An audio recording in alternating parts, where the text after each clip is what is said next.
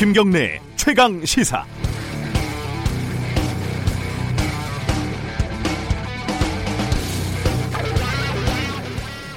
법원 출입 기자를 잠시 한 적이 있었습니다. 어, 검사보다 판사들 만나기가 참 어렵습니다. 특히 특정 사건을 취재를 하려고 판사 집무실을 찾아가면요. 대부분의 판사님들이 판사는 판결문으로 문으로 얘기한다. 이렇게 멋지게 말하면서 기자들을 되돌려 보냈습니다. 공정한 판결을 위해서 소송과 관련된 이해 당사자들 뿐만 아니라 여론으로부터 자유롭기 위해서 기자들과의 만남도 일부러 피한다는 거죠. 취재는 좀 어려웠지만은 그게 그때는 참 멋있어 보였습니다. 그런데 최근 양승태 전 대법원장이 일제 강제징용 사건과 관련해서요. 소송 당사자죠. 김현장 변호사를 대법원장 집무실에서 만났다는 보도가 나왔습니다. 강제징용 피해자들은 못 만나고 또 KTX 해고 승무원들도 못 만나고 그리고 기자도 만나기 힘든 판사를 게다가 그 판사들의 수장인 대법원장을 소송 당사자인 김현장 변호사는 쉽게 만났다는 얘기입니다. 고고하게 판결로 모든 것을 말하겠다면서 집무실에 사람을 들이는 것을 저어했던 판사님들의 멋진 모습은 그저 포장에 불과했나요? 12월 5일 수요일 김경래 최강 시사 시작하겠습니다.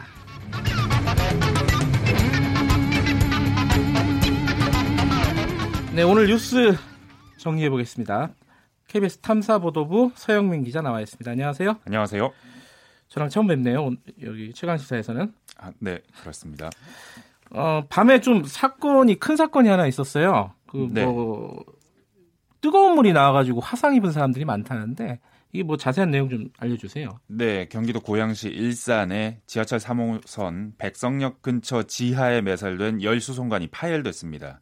어젯밤 9시쯤이었는데 일대에 이 100도에 달하는 뜨거운 물과 증기가 쏟아졌습니다. 아스팔트도 덩달아 튀었다고 하는데요.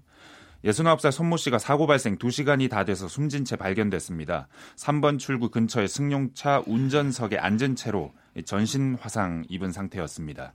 주변엔 뜨거운 물과 흙이 많았다고 합니다. 이 경찰은 앞유리가 아. 전부 깨진 걸로 볼 때 이 손 씨가 수송관 파열 지점 위를 차로 지나다 사고가 난 것이 아닌가 보고 있다고 설명했습니다. 또 지나가던 행인 23명도 화상 입고 병원으로 갔고요. 이 가운데 2명은 중상인 것으로 알려졌습니다. 아, 굉장히 큰 사고네요, 이거. 네. 근데 이게 어, 열 수송관이라 그러면은 이제 난방용 뭐 이런 거 아니겠습니까? 네, 맞습니다. 그러면은 그 주변 지역은 어제 추웠는데 난방이 네. 안 됐겠네요. 예, 뭐 일산동, 주엽동, 대화동, 백석동 등 고양시, 일산 동구에서 서구 그리고 고향과 인접한 서울 마포구와 서대문구까지 2만여 세대의 난방이 끊기는 등의 영향이 미쳤습니다. 네. 한국 지역 난방 공사는 임시 보수 공사 중이고요. 다른 곳은 좀 복구되더라도 현장 가까운 지역 2,800여 세대 아파트 복구는 좀 더딜 것으로 보고 있습니다. 고양시는 어젯밤부터 이 주의를 당부하는 문자도 보내고요. 경위를 파악하고 있는데 지역 난방공사는 91년에 배관을 매설한 곳으로 겨울인데다 노후한 수송관의 이 내부 압력이 높아져서 사고 난 거 아닌가 보고 있다 설명하고 있습니다. 그러니까 이게 빨리 복구가 돼야 될 것 같고요. 네. 자, 청와대 소식 좀 알아보죠. 청와대 특별감찰반, 특감반이 네. 네. 어, 전원 원대 복귀했다. 뭐 네. 여기까지는 알았는데 네. 이게 뭐 새로운 사실이 속속 나오고 있어요. 네, 그렇습니다. 저희 KBS 보도인데요. 네. 항명에 준하는 사태가 있었다. 네, 뭐 항명. 이런, 네. 네. 이런 정황이 확인됐습니다. 좀 자세히 보면요. 역시 KBS 보도였는데 앞서서 이 경찰의 지인의 수사 정보를 캐물었던 청와대 김모 수사관이 있었죠. 피감 부처로 셀프 승진 가려고 해서 문제가 된다는 그런 식의 보도도 있었고요. 여튼 이분이 사건의 발단인데 이 일이 알려지면서 문제가 되니까 공직기강 비서관실에서 조사를 했습니다. 그러니까 공직기강 비서관실이 반부패 비서관실의 특별감찰관 감찰반을 감찰한 겁니다. 네. 근데 이때 이 김모 수사관이 다른 감찰 반원도 비위가 있다라고 폭로를 합니다. 아하. 예, 골프 관련 소식이 이건 것 같은데요. 예. 즉각 감찰이 확대되고 이 감찰 반원들한테 휴대전화 제출 요구를 해요. 네. 이 검찰 수사관과 경찰 출신 등 너댓 명한테인데 이걸 거부합니다.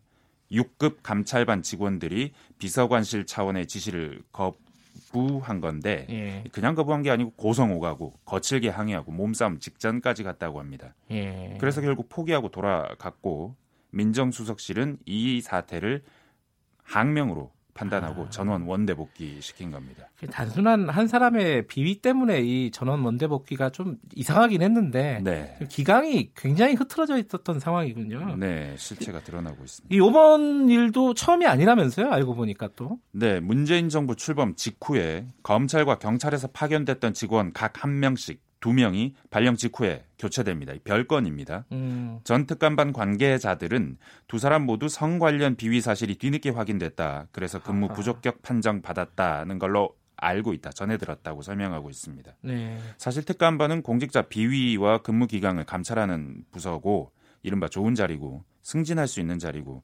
임사 검증도 깐깐하게 해야 되는 자리인데 인수위 없이 출범한 탓인지 이 급하게 파견받는 과정에서 검증 부실했던 거 아닌가 싶습니다. 당분간 시끄럽겠어요, 이 문제는. 네. 그 진상 파악이 좀 확실하게 좀 됐으면 좋겠고. 네. 자, 광주형 일자리 얘기는 간단하게 좀 짚어주시죠. 네, 사실상 타결됐다고 하는데 네. 오늘 자세한 임금 체계, 노동 시간, 노사 상생 방안 공개됩니다.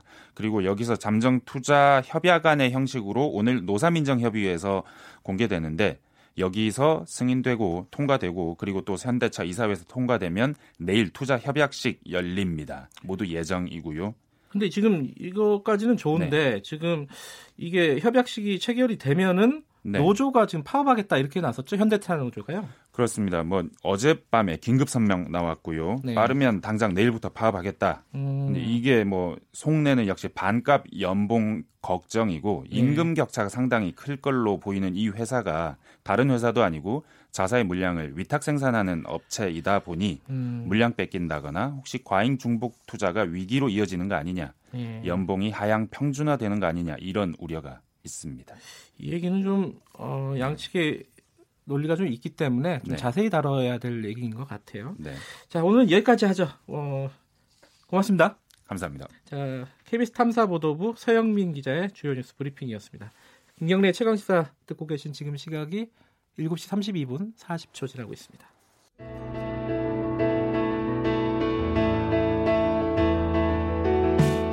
김경래의 최강 시사는 여러분의 참여를 기다립니다. 참여를 원하시는 분은 9730으로 문자 메시지를 보내주세요. 짧은 문자는 50원, 긴 문자는 100원입니다. 애플리케이션 콩으로는 무료로 참여하실 수 있습니다. 네, 지금 국회에서요 어, 선거제도 개편에 대한 그 논의가 한창입니다. 그런데 어, 더불어민주당, 자유한국당 이 양대 정당이 미온적인 태도를 보이고 있고 그래서 지금 지지부진한 상황입니다. 그래서 민주평화당이요 선거제도 개편을 위한 천막당사 농성까지 들어갔습니다. 천막당사 농성에 나선 민주평화당 정동영 대표 연결해 보겠습니다. 안녕하세요. 네, 안녕하십니까. 예. 지금 천막당사에 계신 건 아니죠? 이 새벽에. 예, 예. 예. 예. 나가는 중입니다. 예. 거기는 이제 어 교대로 지킵니다. 아, 그렇군요. 이게 근데 어제도 비가 오고 날씨가 추워가지고 괜찮으세요?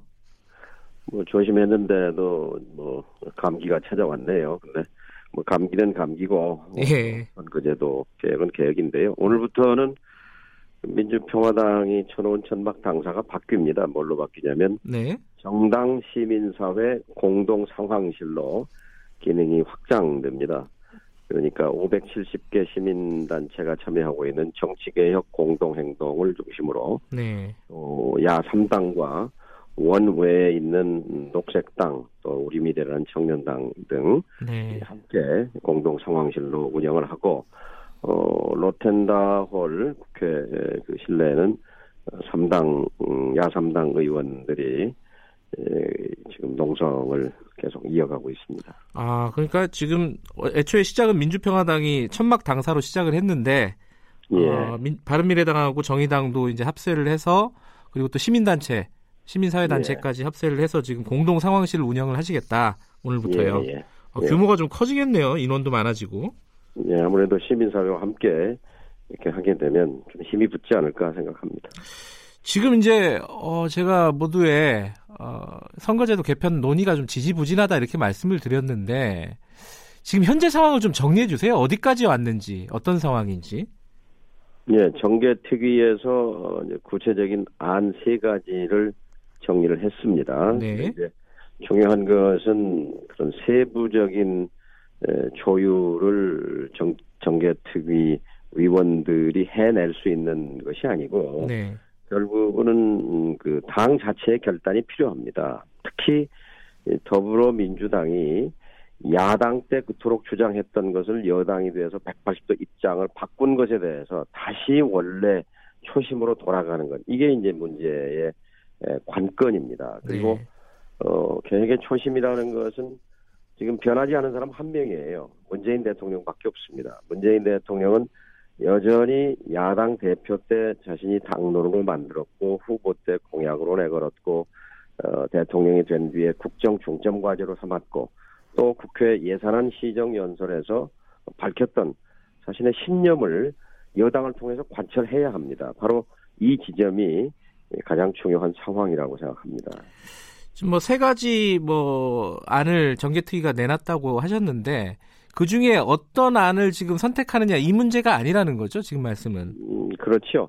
어, 그리고 그 세 안마다 뭐가 들어있냐면은 어, 한국식 연동형 미래다 이런 표현이 있어요. 우리 네. 실정에 맞는. 근데 이건 가짜라는 얘기거든요. 네. 무슨 얘기냐면 한국식 민주주의라고 들어보셨을 겁니다.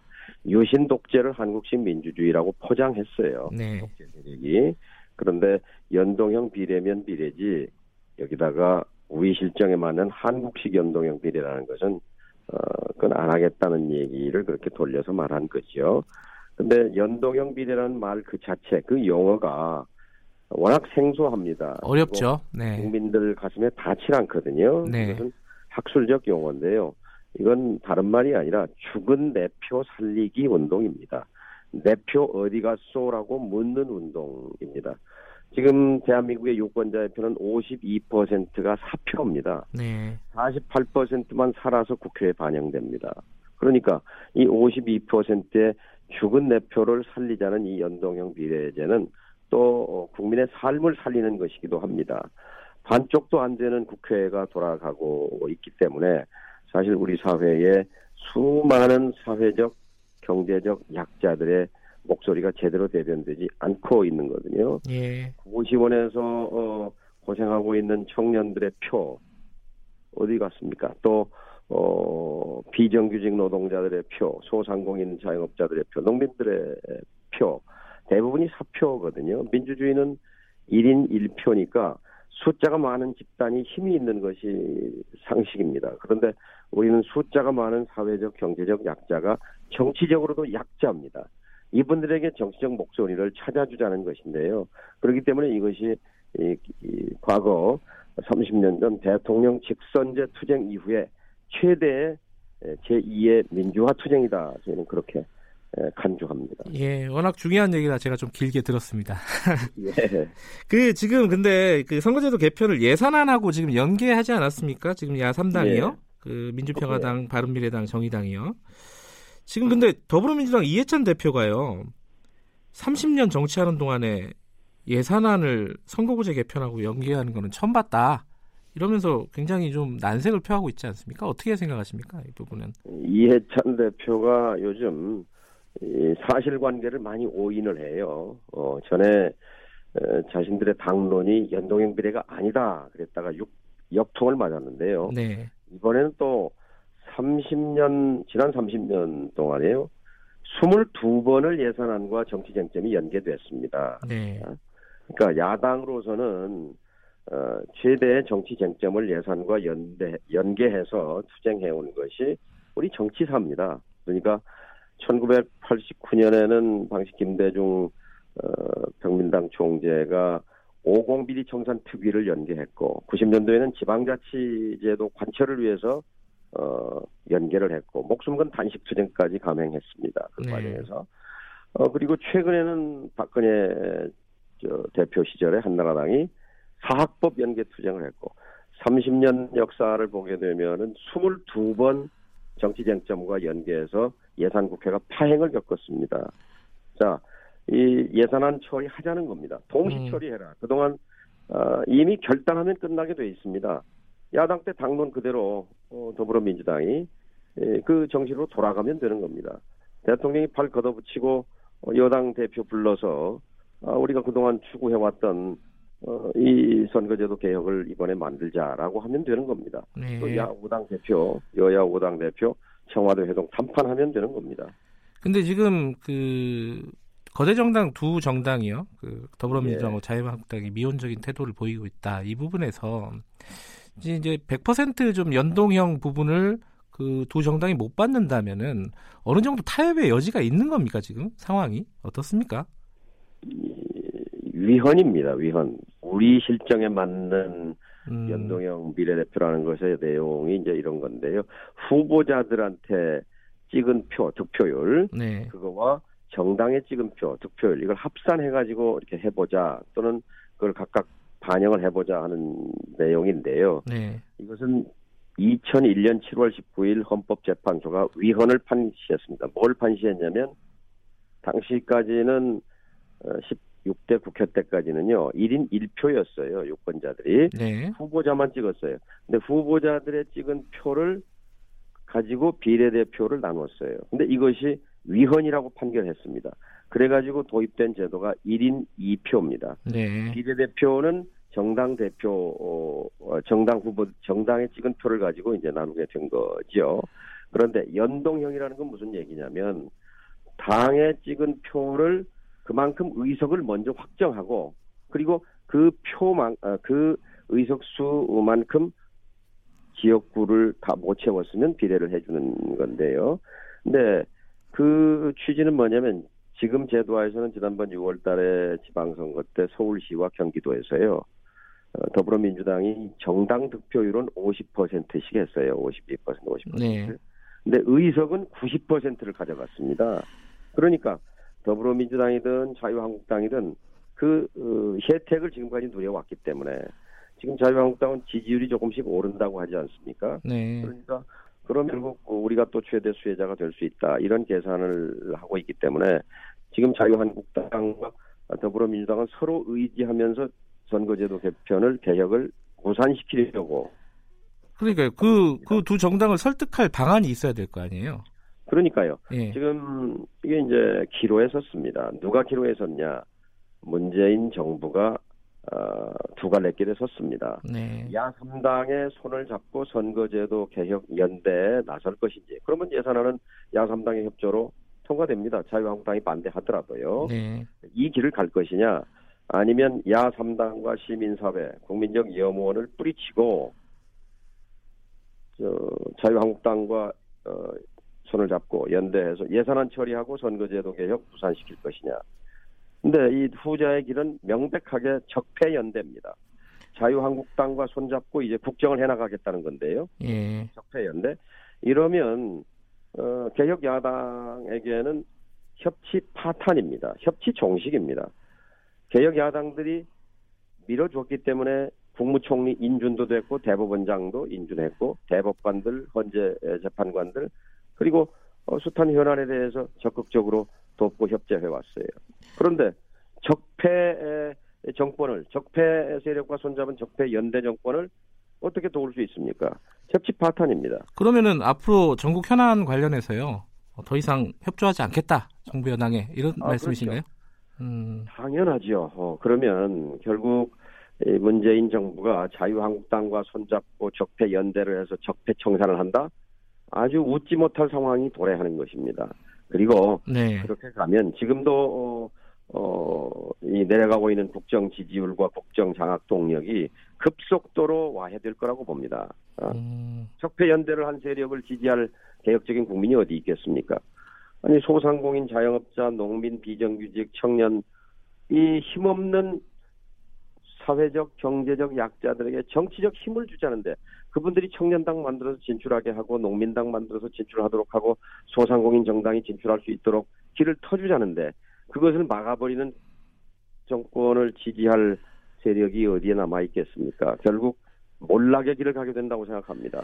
근데 이제 오늘 예. 오후에 청와대 앞에 가서 기자회견을 삼당이 하게 되는데 핵심 네. 메시지가 두 갈래 길 앞에서 적폐 연대의 길을 갈 것이냐 아니면 선거개혁 연대의 길을 갈 것이냐 이것을 묻고자 합니다.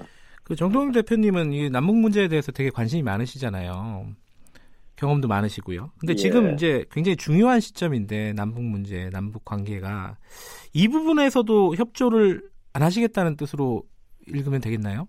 뭐 당별로 입장이 다를 수 있지만 저는 네.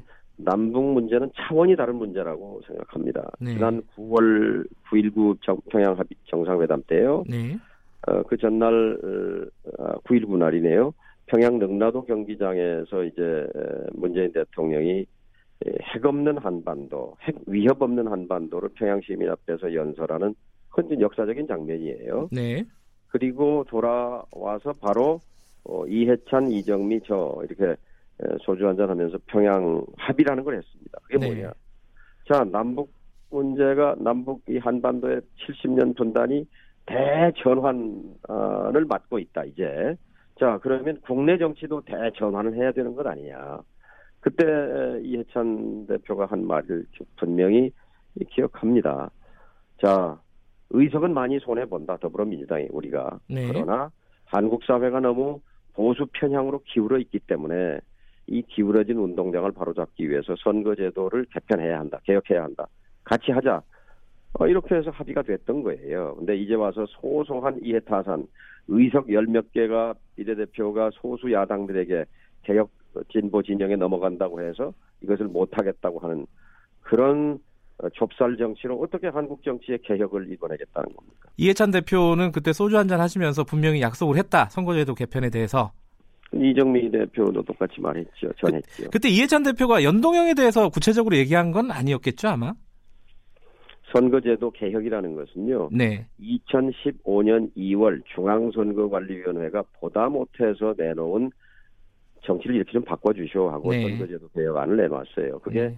에, 이 독일식 번역별 연동형 비례대표제인데요. 네. 그때 야당이었던 민주당이 환호했습니다. 네. 바로 이거다. 예. 그래서 그걸 당론으로 못 받고 후보 공약으로 내세우고 했던 것 아닙니까? 네. 야당 때 환호했던 것을 여당이 됐다고 해서 이해 타산으로 못하겠다고 하는 것은 국민을 우롱하는 일입니다. 알겠습니다. 그 남북 문제는 차원이 다른 문제고 나머지 어떤 전국 현안과 관련해서는 지금 선거구제 개편을 약속대로 이행하지 않으면은 저, 협조하지 않겠다 이런 뜻으로 받아들이겠습니다. 맞죠? 제, 예. 예, 알겠습니다. 그 감기 조심하시고요. 오늘도 날씨 춥더라고요. 예, 예, 감사합니다. 자, 오늘 말씀 감사합니다. 민주평화당 예. 정동영 대표였습니다.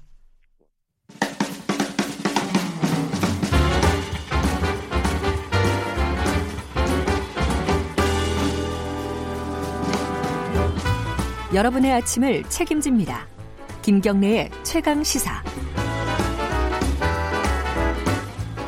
매일매일 가장 핫한 스포츠 소식을 가장 빠르게 전달해드리는 최강 스포츠입니다. 오늘도 KBS 스포츠 취재부 김기범 기자 나와 있습니다. 안녕하세요. 안녕하세요.